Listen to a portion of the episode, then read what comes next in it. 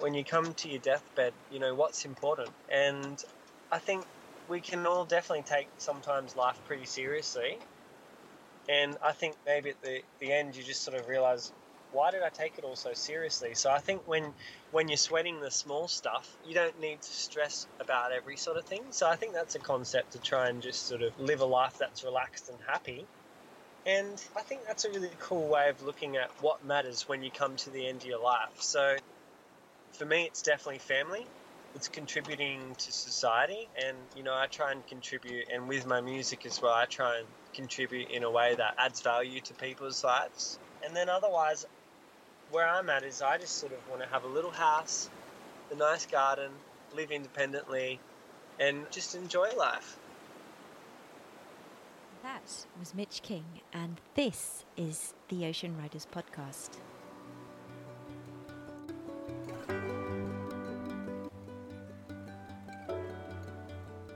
The Ocean Riders Podcast conversations with creatives, entrepreneurs, thinkers, and dreamers who also happen to be surfers.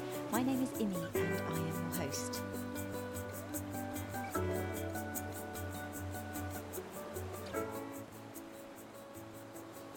Hi, Ocean Riders. I hope you're all well. This episode today is a conversation with Mitch King. The story behind this episode goes back to when COVID 19 wasn't a thing and when we could all travel safely and freely, and we were even used to be able to make plans. Rewind uh, 11 months back, and I was having the best surf trip ever in Byron Bay. One of the things I love most about Australia is there's definitely a culture for music, and in particular in Byron Bay. It's as if this magical place seems to attract the musicians I absolutely love. For those who've never been there, Every evening, you get spoilt with the most amazing live concerts speckled along the streets. On one evening, we got attracted to an inexplicable energy on the sidewalk. Mitch King was playing in his one man band style, and he had managed to attract such a dense crowd that people were pouring off the pavement onto the street. Mitch was performing his debut hit, Coming Back, and the audience was on fire. From that moment on, I just did my research and found out that Mitch was a surfer too, so I made a commitment to invite him on the podcast. Fast forward a few months, and I was talking to his manager and exchanging questions and calendars, and it's taken over nine months for this conversation to happen, so I'm very humbled that Mitch considered coming on the podcast, especially when you hear about his story and track record. So today's conversation was held on either side of the planet, me in my office here in France, and Mitch in his van in Broken Head. It's just outside Byron Bay. This conversation is about being a musician, chipping away and doing what you love, and I'm sure that, like me, you'll love Mitch's philosophy and the person he is. So without further ado, please welcome Mitch King.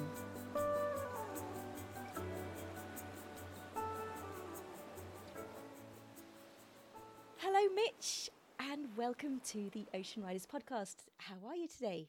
Pretty good, thank you. it's a pleasure to have you on the show. Now, I must explain maybe a sort of a bit of a backstory about that. This is our second take on the interview. Yesterday, I did the sort of biggest mistake a podcaster can do, and I forgot to check that I had the record button pressed. And so we interviewed, we did about 40 minutes conversation without any recording. So you very patiently and very kindly set up a new schedule. And thank you for you being here and for being on the show. I guess before we start, do you think you could introduce yourself to the listeners and tell us how you see yourself as an ocean rider?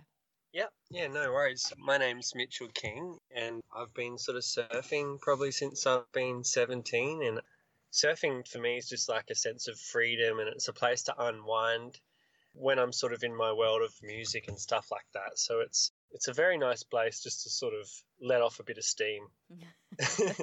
Fantastic. Perhaps you could share with listeners your story, your journey, starting maybe with where you grew up. Yeah, so I, I grew up at Tamborine Mountain, which is in the Gold Coast inland.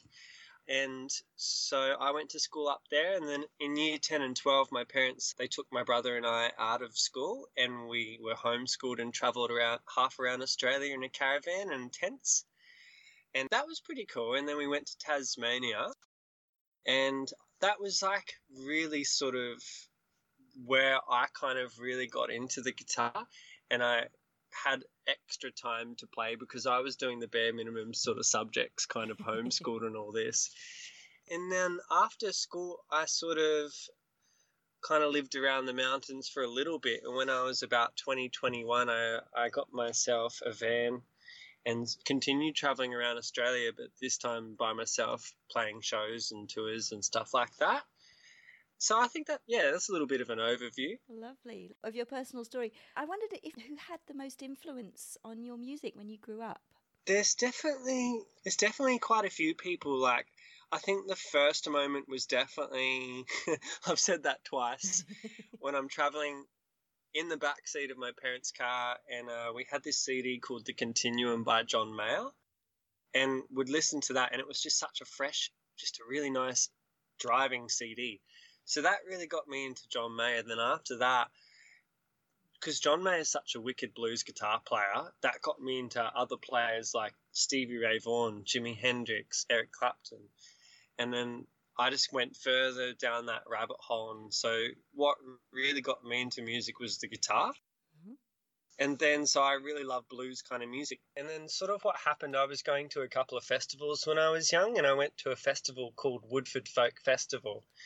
And there was uh, this artist called Kim Churchill, and he's like a folky, bluesy sort of artist. And kind of heard the sound of this harmonica just echoing through probably about maybe a thousand people and his energy as a performer had this really positive sort of but really kind of grungy bluesy folk kind of sound and then the beat would drop and that was his kick drum and it was the kind of kick drum that would hit you in the chest and the bass was so big i think just feeling the energy from that performance i just knew that i couldn't help it but i was so into it mm-hmm. so i, I kind of had to do it but i didn't know straight away oh, i'm going to do that it took a couple of years of me going, oh, I'll pick up the harmonica. Oh, I'll do the kick drum. And so my one man band sort of act is a, a, little bit inspired from Kim Churchill. So right, right. Well, that's extraordinary. And so, what was the first thing you bought with your your own money? Oh, that's a very hard question to answer. I can't even remember that. Mm. I, I think the first big purchase I ever did was a purchase of just a guitar, mm-hmm. and that was about 12, 1300 bucks here in Australia. And then not long after, because that was an acoustic guitar, not long after, I said to my mum, I want to buy this electric guitar. And that's twelve, thirteen hundred dollars, another twelve or thirteen hundred dollars. And I'm about fifteen at this stage. So I kind of got into this little thing of trend of buying these expensive guitars. And at first it was sort of like, don't you know, you don't want to spend all your money on guitars, but it's funny now if I ever want to buy a guitar, mum's like, no, just get it. Get whatever you need. Get whatever you need. so it's really changed. Oh, that's so cool. So yeah, big guitars. that's fantastic. And so, how long have you been performing now, full time? Well, maybe I'll ask a, the question before that: is how did you start performing in front of a public? Yeah, so it started when not too long after I was playing the guitar, I was learning to play a few songs. Uh, and then I had a friend up the road, and he also played guitar and he was playing some songs and singing and stuff like this. And so we would jam together. And one day we decided, right, we're going to go to the busy tourist town at Tamborine Mountain and we're going to go busk together for fun. It was it was for fun and then uh, we would sort of get our tips and our donations and stuff like that, and we were pretty shocked as to how much money we were making as just sort of young 14, 15 year olds. So we thought, well, we probably don't need to get jobs. and then what happened is, as we were busking more, we kind of got better performers because we were in front of people. And when you sort of play in front of people, you have to sort of kind of be good to a certain standard. I mean, there's a there's a sense of pressure, mm. and then I think what happened one day, I was getting a better singer just by kind of like trying to do some harmonies. And then we decided we're going to split up and go to the other side of the street each. And then we made similar amount of money. Wow. And then that was the point where we go, okay, I think we're going to have to go solo because we're making a bit of money and stuff like this. And I think going solo as a young person I kind of just got used to it really quickly because we threw ourselves in the deep end together. Mm. By the time we separated and sort of represented ourselves, it wasn't such a, a huge shift. Yeah. It was initially, but we warmed to it. And then that progressed to someone saying, "Oh, do you want to do a show at the brewery up the road at Tamborine. And then after that, that progressed to a lot of markets, and I would sort of uh, had these five dollar CDs that I'd sell for five bucks each, and I'd sometimes sell over a hundred at a market. So that was the opportunity to get get out there as an artist. Yeah, so. yeah. Well, that's that's so interesting, and I must tell the listeners that when you perform, there's you're like a magnet. It's amazing. Like you, we hear you singing and the beats of your drum, and it's just you just we're just hypnotized to listen to your music. It's just incredible to see you perform in a real life. And I had the privilege to see you at Christmas time in, in Byron Bay, and it was just amazing. It was incredible. So, how long did it take you to go from as you say, busking in front of grannies in Tamborine Mountain, to becoming a professional and living off it full time? Yeah, so it was a little bit of a. When I was 14, 15, we were building up a bit of a thing going on where we'd probably earn, you know, 80 bucks for a few hours every day. Wow. And then as I went homeschooled, I travelled around Australia and stopped busking for a couple of years. And my parents were a little bit like, oh, well, that's a bit of a bummer. He was earning all this money and this and that. And I could have busked on the road as a as a young little kid, but it just wasn't really appropriate because we, we weren't anywhere long enough. Mm. But what happened is is it was actually the opportunity for me to have so much extra free time being homeschooled and I would just learn as much as I could, just not trying to do it, but only doing it for it was for fun Right. and I was writing some songs that was kind of like subconsciously channeled from somewhere, and it was gibberish that didn't make sense, and it and I just kind of put these random words with these random music, and that was kind of like how my songs sort of started. And as soon as I was learning songs, I was pretty much just making up songs as well. Wow. Yeah, well, it's always progressing. You know, the 25 million Pandora things are recent things, so mm-hmm. it's all just chipping away slowly, and it's it's being patient. I'm kind of in it for the long run. You know, I'm just chipping away, doing what I love, and I think you know, my first goal was I want to just make a comfortable living from my music, and I was sort of doing that by the time I was about 19, 20, and then after that, I'm just still making a comfortable living and doing the music. So just to sustainably do it has been the goal. That's lovely. That's so lovely. yeah, maybe five years. Yeah, yeah. that's pretty quick though. I was just wondering what it felt to win the Tamworth Country Music Festival, the busking competition. What did you feel that day? At the time, what did I feel? I was a little bit shocked. I was surprised and I was happy and it, it took a f- kind of a few days to sink in because after that busking championship thing, I played on the closing concert in Tamworth, which is playing to another five thousand people, and so it was a sense of like, oh, I'm making it. Mm. I'm making it as a musician, you know. and I had some really good wins for a few months. And then, if there's any musicians listening, they'll understand that you can go really you feel like you're on the top of the world with your achievements or your music's doing well. And then a few months later, you kind of go back down to like small gigs. And it's, as a musician, it's very up and down like a roller coaster. So, uh, I was stoked. I was so stoked. Mm-hmm. But I think at this day and age, I sort of, I'm a little bit more cruisy about, you know, if it's a good thing that happens, cool. And if nothing happens, cool. Not trying to like wear my heart on my sleeve all the time if if I have great achievements or not. But it was a great feeling anyway to answer that question. That's lovely. So from that, what was the journey? Did you start doing gigs for celebrity sort of artists and other other bands and music musicians? Yeah, uh, I've done quite a few support shows in the last two years. I've supported. There's a girl called Tones and I, mm-hmm. and she kind of. Have you heard of her? I think yes, that rings a bell actually. Yeah. Yeah, she was a girl from Byron who was kind of pretty much, you could say, a nobody to a superstar oh, over yes, a period yes. of a year. The da- dance monkey is that a Tones and I? Exactly. Yes, yes, yeah. Of course. Yeah, and so so I know her, and so I supported her at Byron when she sort of blew up, uh-huh. and that wasn't actually a huge concert, but it looks good on the resume that I've supported Tones and I. Uh-huh. And then then I've also done the support tour for this guy called Roger Hodgson, who's the lead guy from Supertramp. And so he did a tour in Australia, so, so I supported him on three or four shows. And then uh, more recently, it would have been about 10, 11 months ago, I supported the band America, who, them. who do the songs Horse with No Name and stuff like that. and so I did those shows, and which was really cool. And one night I was a little bit, I don't know, I was sort of partying or whatever, doing my own little thing. And then, very last minute, I've asked the band, Do you guys know where my merch is?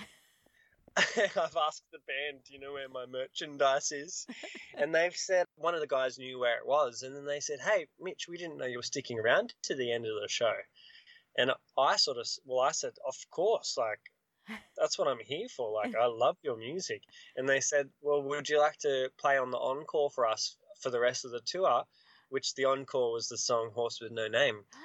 And uh, so I was playing slide guitar with those guys, and oh my god! yeah, he said wow. it's it's two chords, it's E minor and D. That's what he said. so that that was pretty cool. Yeah, absolutely. So yeah, it's all it's been little cafe gigs, little markets to playing Horse with No Name That- with America, and so it's it's everything you you do as a musician. That's incredible, and it's amazing that you actually get to keep a clear head in all that sort of emotion and excitement to be able to sort of you know sit down and write your songs and and continue as you say chipping chipping at the um I don't know what the expression is in English uh, chipping away Chipping chipping away, yeah. That's yeah, that's fantastic. So maybe moving on, how do you actually produce your music? Yeah, so in the the first kind of CDs I did, I went with uh, just a company or just a, a bunch of people who record and mix and master it all. Mm-hmm. And so that was the first process, and then I think it turned out quite good. And then the second EP that I did called Southerly Change, I recorded that with a fellow in Byron Bay, and we did that, and that was a pretty cool experience. Then after that, I recorded a few songs with one of my really good mates, and he sort of like recorded it, and it was he was actually I asked him, "Can you do the demo?" And that that was the song called Burning. Mm-hmm. And the demo sounded so good that we said, well, there's no point of taking this to anyone else. Like, can we just finish the demo with you? And then that led into a relationship where he did the next song. And then he did this a song called Believe. And they both turned out pretty cool. And then after that, I went with a fellow in Australia called Mark Opitz to record a bunch of songs. And he's he's recorded INXS, a lot of INXS and ACDC. And so I I just did one song with him. And then after that, I went with another fellow in Byron Bay. and long story short, I've gone back to my good mate. uh-huh. And I don't know, I think like recording is like a relationship. It's it's almost like a a male female trust relationship that Really. you got to feel really comfortable with your producer. But in terms of getting demos and songs, I record a lot of the stuff myself Uh-huh. as well. But in terms of getting it professionally done, I kind of jot down all my ideas on my software and then sort of take it to the producer and go, yeah, this is approximately what I'm sort of looking for. Right, right. That's really interesting. So it's a little process. Yeah. So during the COVID 19 lockdown, did you sort of go retreat to the country and, and, and write a, a bunch of songs? Well, what happened? How did you manage that period? Yeah, so I retreat. I did retreat to the country. Uh, there's a place called Stanthorpe here in Queensland, and since the whole COVID, I will say nothing has really even changed in Stanthorpe that much because it's a very quiet little town in the middle of nowhere. You would not even know that there's really a pandemic going on.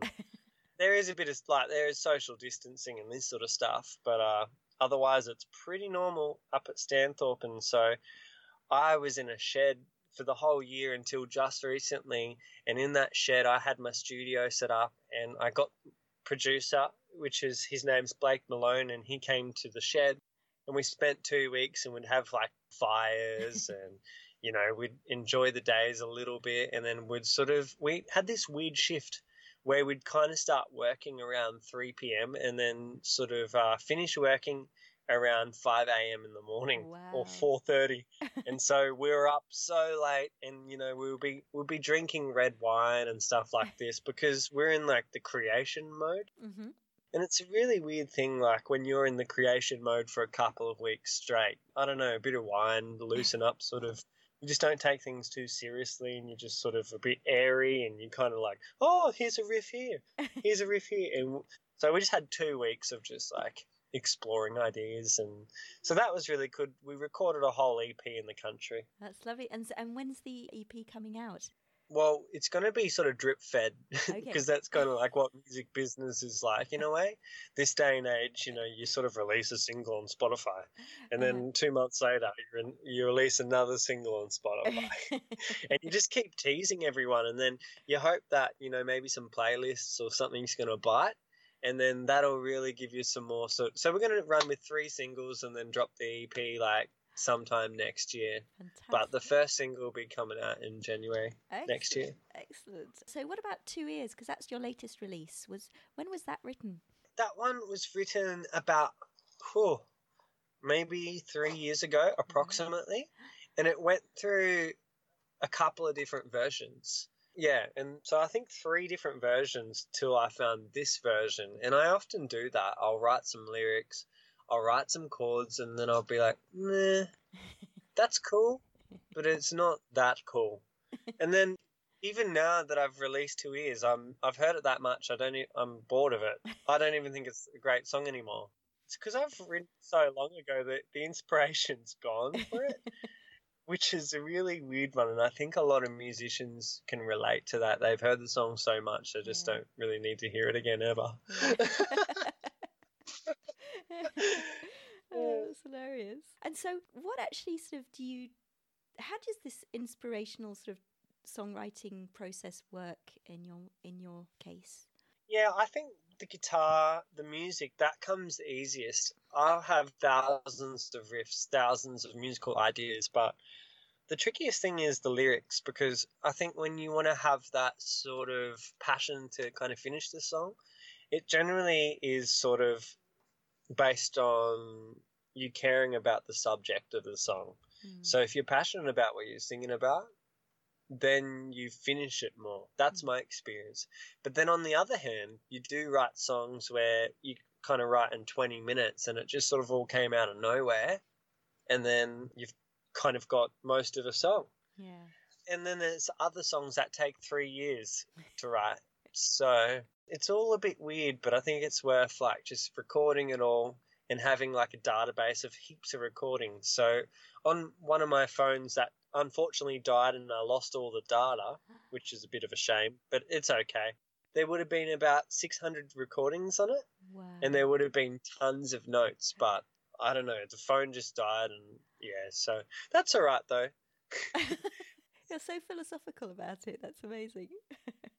Well, my sort of thought was if you want to be a musician who can keep writing, I think you can like try and train yourself to be a writer where you don't have to really worry about the old stuff. You can kind of keep bringing in new stuff. So that's my way of looking at it. Yeah, it's a bit like sort of journaling, but for in writing songs, sort of thing, and then an idea might come out or, or whatever.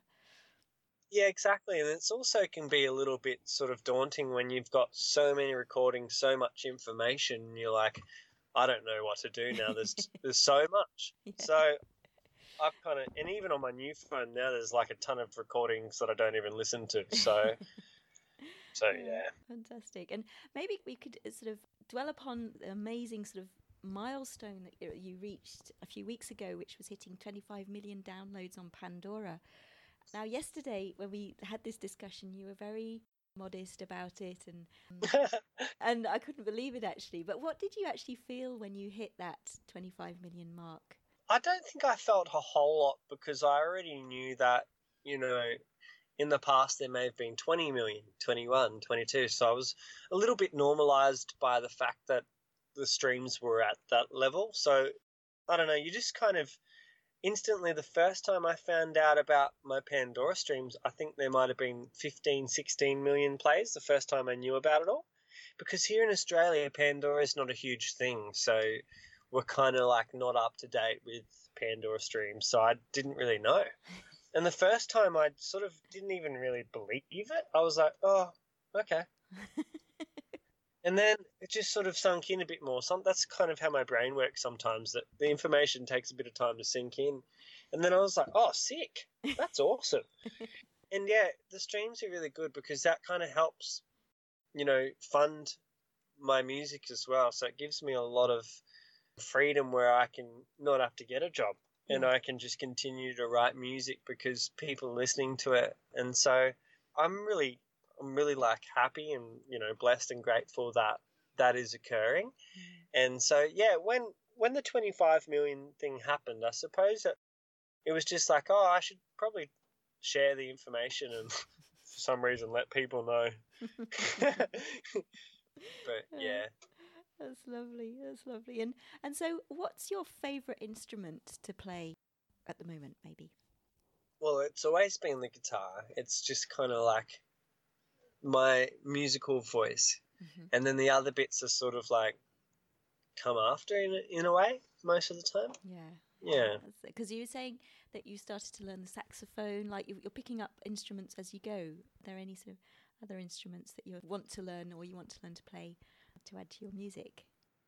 Yeah, well, in regards to the saxophone, like I'm not a saxophone player really. I'm just someone who could probably record a few a few notes and play a few notes here and there in my recordings more for atmosphere. Mm-hmm. So it's kind of cool to have a few instruments where you can play to use it as an effect in your recordings, but in terms of instruments that I play professionally, it's the guitar and harmonica and I play didgeridoo mm-hmm. quite decently as well. And then I've got the one man band with the kick drum, the tambourine, all the pedals that I do, and the one man band things. Mm. And you know, sometimes I can play a couple of piano chords, but I wouldn't really say that I'm much of a, a player in any other department besides the guitar, harmonica, and didgeridoo. Right, right. Yeah, that's lovely. And I was wondering, yeah, when I saw you perform, I was quite surprised because you were barefoot, and then in your videos you're barefoot, and in your concerts you're barefoot. And I was just wondering if that was a sort of to sort of stay grounded, or is there there a technical reason to being uh, barefoot and, and performing? Yeah, well, a lot of people have said that, and they're thinking that like an earthy sort of hippie kind of person, and I probably am anyway. But for me, even when I supported America or I played the big shows, I always go barefoot, and that is because all the pedals have these different knobs on them, which is like add a bit more reverb, add a bit of delay to your sound. So, kind of manually controlling everything that I play with my toes. Any guitarist who has a pedal board would totally understand mm-hmm. that having your toes is like an asset. so, yeah, having the shoes, I just couldn't do as much with like the sonic sound. Yeah, yeah. That's so really... yeah, that's that's what it's all about. Okay, okay. Well, that's a really good info actually. And do you sort of find yourself in a sort of trance or in a kind of a different state when you perform? Do you go into sort of high concentration mode, or do you feel something in particular when you're performing? Definitely, especially when, well, even when you're in the zone, mm-hmm. that's the key. When you're in the zone, you're kind of very concentrating, but at the same time, it's effortless. And then there's also a thing that you're putting everything on the line. You're all in. Yeah. And you're performing with that kind of sort of intention, I suppose, that you're all in. Yeah. Yeah. You're just delivering everything you got. And when it comes to speaking in public, you're just trying to be as as much as yourself as possible and just trying to be in the moment as much as possible as well is really good. I always kind of drink a little bit of a coffee before I go on stage just to sort of perk me up a little bit because I can be pretty chilled a lot of the time. So it kind of gives me a little bit of an edge. But then if you have too much coffee, then you actually like play everything 5 b 5 BPM faster. so there's a really fine line, I think, just a little bit of a coffee. And if you're a little bit super nervous, maybe you can have a small little sip of a little bit of red wine or something small. But I only would have just a tiny bit of anything mm-hmm. because mm-hmm. I don't know when you're doing a one man band sort of thing and you're kick drum, tambourine, you're using all your limbs and your toes and your mouth, and you kind of need to be on the ball. and if the show sort of like kind of gets derailed or something bad happens, there's no one to lean back on. So Mm. you'll stick out Yeah. like you've made, you know, the show. Yeah, you'll make a big mistake and you won't be able to hide behind anyone. and actually, you also have this kind of conversation with the audience that's really, really interesting. Does that sort of come up naturally, or is that something that you've had to sort of cultivate? It's something that you get more comfortable with, and even still, like I'll play shows and I go, oh, I probably didn't talk the best tonight, and then I'll be on a sort of you know on fire for a few shows, and I was I think the more shows you do, the more of a groove you get in, hmm and you just get used to talking to people. You get used to being around people, and you, you're not so worried about being the center of attention because I think at the end of the day, as a, a musician, the way I sort of see it is you kind of got to be the host of the party. Yeah. And yeah, so it does take practice, but it's pretty fun. it's pretty fun.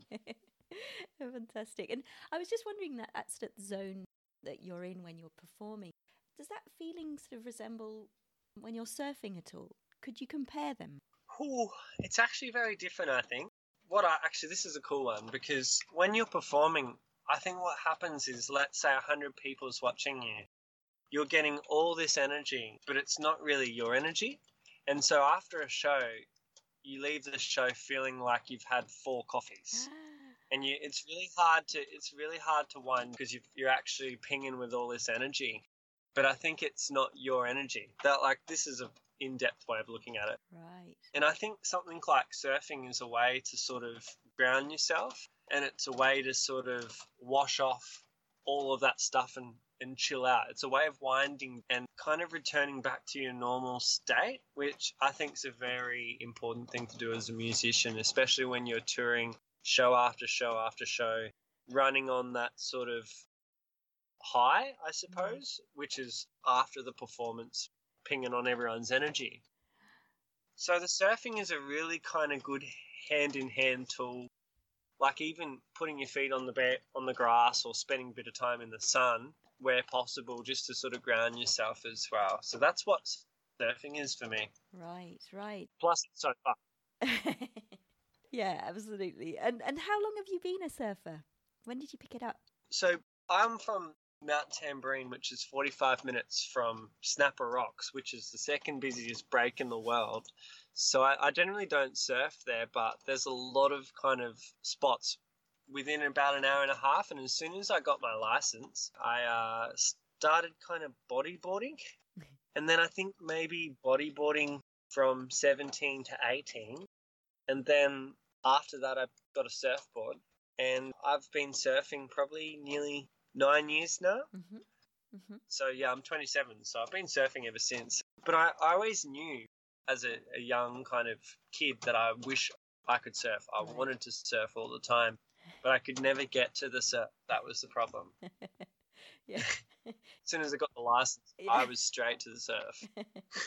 and who inspired you to? Did you sort of go surfing with a buddy, or, or was this a solo process? Well, I've always been pretty chill. I've always been pretty happy, like just to go surf by myself. But there was definitely quite a few buddies that we'd have as well, and we'd all go down together, and we'd sort of like take one car, we'll go to the surf, and uh, and even today I've surfed with a lot of buddies. But really, at the end of the day, I'm there to surf the waves, so uh, it's one of those things you can just totally do by yourself. Yeah, yeah. But sometimes it's nice to bring a bunch of buddies because, like here in Australia, there's there's a lot of breaks that there can be no one on as well, Mm. and it's kind of you've always get that sharky Yeah. feeling, like oh shit, is there sharks here?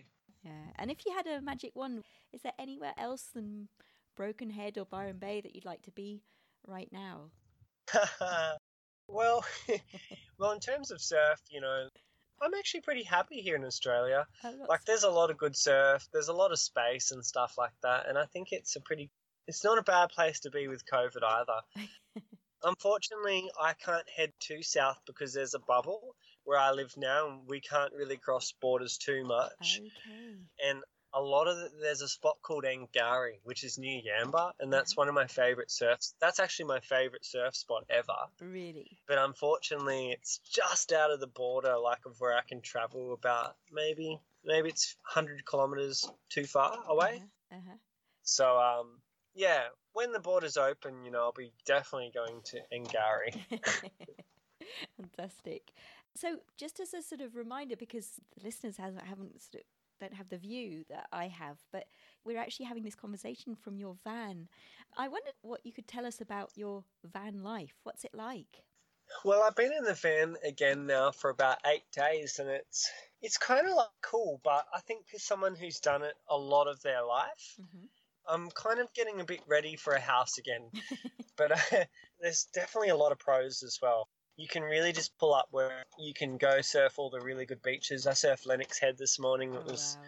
it was about four foot, and it was just really nice. And yeah, there's a lot of good surf around here. You can just drive to, and it's a pretty good country to live in in a van, Yeah. and it's freedom. So I would definitely say it's overall it's pretty wicked to be honest. Actually, and could you sort of describe your van to the listeners? What kind of equipment you've got inside and and things like that? yeah. So it's it's a Ford Transit, Mm-hmm. and it's one that you can stand up in and in the inside there's like all this ply that's sort of been stained and it looks really cool and then i've got like this marine carpet which is like a really dark blue nice kind of carpet and then it's like there's a fan on the t- top you can walk around in here i've got a fridge i've got batteries and an inverter which kind of converts your 12 volt car battery power to 240 volt Mm-hmm. well, we run on 240 volt here in Australia, Mm-hmm. but just normal household power. And uh, yeah, it's it's a pretty chilled out little setup. Did you give your van a name? Oh, I did. So the name is Bert Senior. What's the story behind that?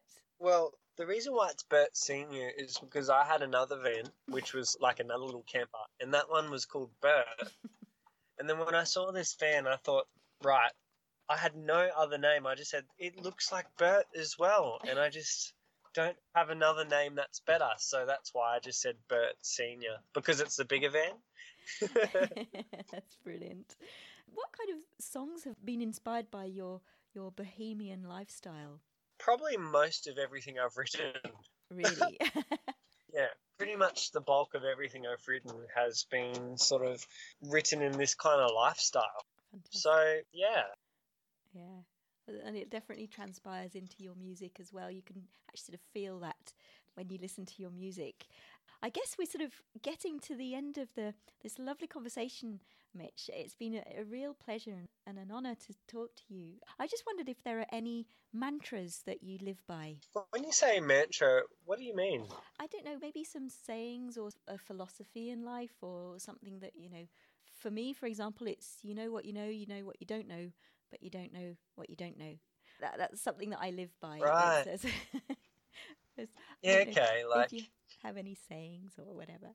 I don't have any sayings that I generally live by, but I definitely have like a lot of ideas in terms of you know, maybe living life. And I sort of think, you know, when you come to your deathbed, you know, what's important? And I think we can all definitely take sometimes life pretty seriously. Hmm and I think maybe at the the end you just sort of realize why did I take it all so seriously? So I think when when you're sweating the small stuff, you don't need to stress about every sort of thing. So I think that's a concept to try and just sort of live a life that's relaxed and happy. hmm And I think that's a really cool way of looking at what matters when you come to the end of your life. So for me, it's definitely family hmm it's contributing to society and you know i try and contribute and with my music as well i try and contribute in a way that adds value to people's lives and then otherwise where i'm at is i just sort of want to have a little house a nice garden live independently and just enjoy life Lovely. so that'd probably be what i live by That's fantastic. or working towards working towards Yeah, yeah, lovely, absolutely beautiful. So before we leave, I was just wondering what your plans are for the next few months. You were talking about your EP that's coming out in January. Are there any other things on the calendar there? since the covid there's a lot less on the calendar So I'll be releasing some music in January, and there'll be a couple of singles, and then we're kind of gonna sort of plan to to do some touring, maybe April onwards. Mm-hmm. It's a, in Australia at the moment. It's very up and down. Sort of, you know, one week it's looking all good, and then another week it's not not looking so good. So it's a bit up and down at the moment, and it's a little bit hard to make any plans until the sort of world returns a little bit more normal as a musician. Yeah. So we're just I'm just trying to enjoy my time, keep healthy, Mm. and all that kind of stuff. Are you still performing in Byron Bay? Is the time spent lucratively, or, or are you just sort of chilling out in Byron Bay right now? Pretty much chilling out. There's been a lot of purposelessness going on. the surf hasn't been pumping here every day, so that's kind of yeah. I'm waiting. It's not the best season for surf at the Uh-huh. moment, and uh, yeah, I think I'm just trying to like, you know, just work out what I'm going to do. I'm writing more music. I want to do some more. Actually, want to start doing some meditation music as well, Wow, lovely. and just kind of have a little few projects within the music and work out all the things I can do at home and stuff like that. Mm. So I've been happy with it all, but it's just a little bit of a shift. That's all. Yeah, yeah, that's absolutely. So, how do we get hold of you and how can we listen to your music? Yeah, so if you type Mitch King in on Google or or Spotify or Pandora or Instagram or Facebook, anything really, you should find me. Okay, okay. And before we part, I'm going to put on your latest single, which is Two Ears. Could you tell us a bit about the story about how you wrote Two Ears? Yeah. So that that was a song written about three years ago. There was this moment in time when I was passenger in my friend's car and I was kind of riding the wave of like everything's happening with my music. So I was kind of buzzing off my mm. achievements at the time and just talking about music all the time. And I suppose the conversation was about my music all the time. And I, I think she felt a little bit unempowered Mm. and just kind of hearing about my stuff all the time. And so she said that to me, and I, I felt like, oh, bugger. Yeah, you know, I can relate to what you're saying. So the song is about listening, and it's kind of a song of sort of acknowledging what she said to me. And, and the, the chorus is like, it's a common saying that you've got two ears and you've got one mouth. So, you know, listen twice as much as you talk, one would think. So it's kind of a little bit about that concept and stuff. So, let's listen to your latest release, Two Ears.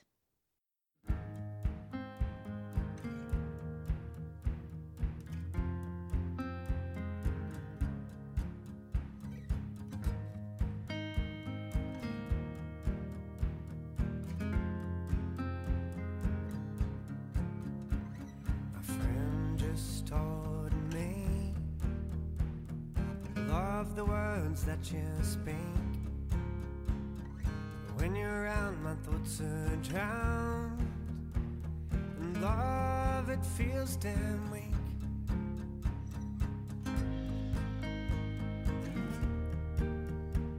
She's leaving now and gonna break free from feeling lost and feeling found. Without me now, she's gonna be fine.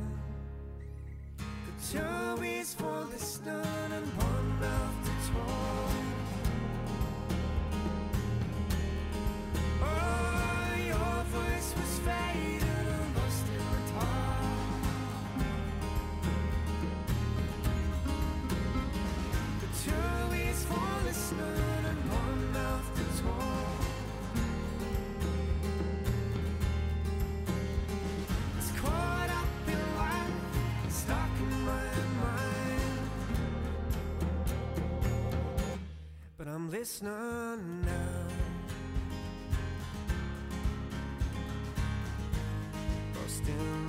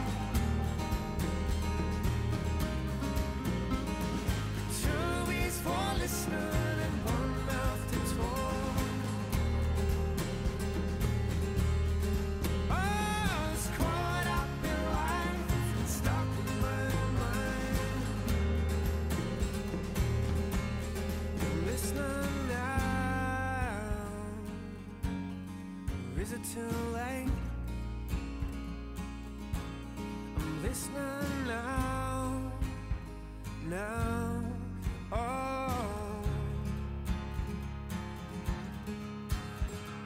Two ears for listening and one mouth to talk.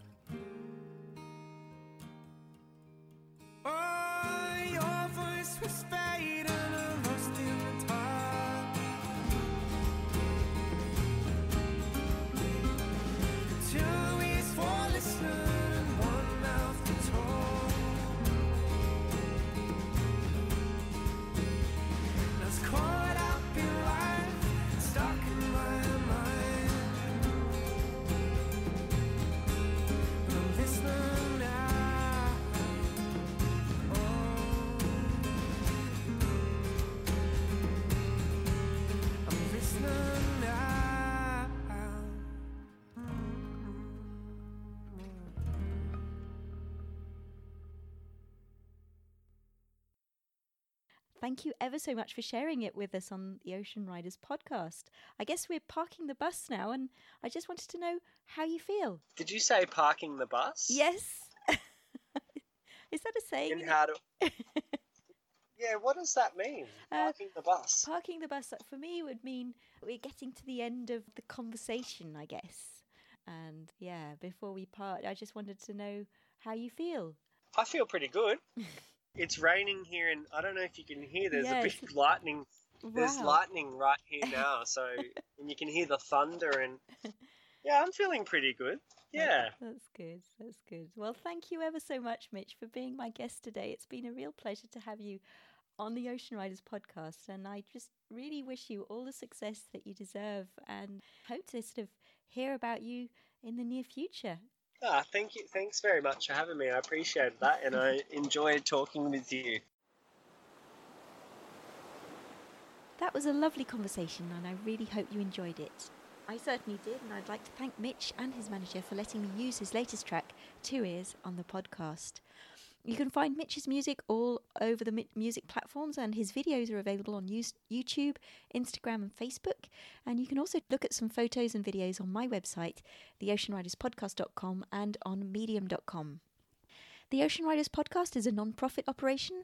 I actually produce these episodes in my spare time and on my own funds, and I would be so stoked if you could help me grow. Number one, like, review, and subscribe to my podcast on Apple Podcasts and on Spotify. Number two, don't hesitate to share this podcast with your friends and family. Use social media to spread the word and connect with me on Instagram at the Ocean Riders Podcast, on Facebook at the Ocean Riders Podcast, and on Twitter at IMI Podcast. You can even come and join me for a chat when you like. So write to me at hello at theoceanriderspodcast.com. And last but not least, you can help me by getting some Ocean Riders merch. In fact, I have a great time in my spare time creating t shirts and sweatshirts and other cool goodies that you can find on my merch shop, which is called theoceanridershop.com. Go ahead and check it out. You can even use the discount code Be the Change 20. That's be the change 20 all in one word and you'll get a 20% discount at the checkout. In fact all these actions will help me pay for my awesome editor leng inke and for my hosting fees. That said all that housekeeping out of the way i would like to thank you for listening to the podcast and i would like to thank mitch for being an awesome guest today. That said take care have fun and enjoy the waves. Ciao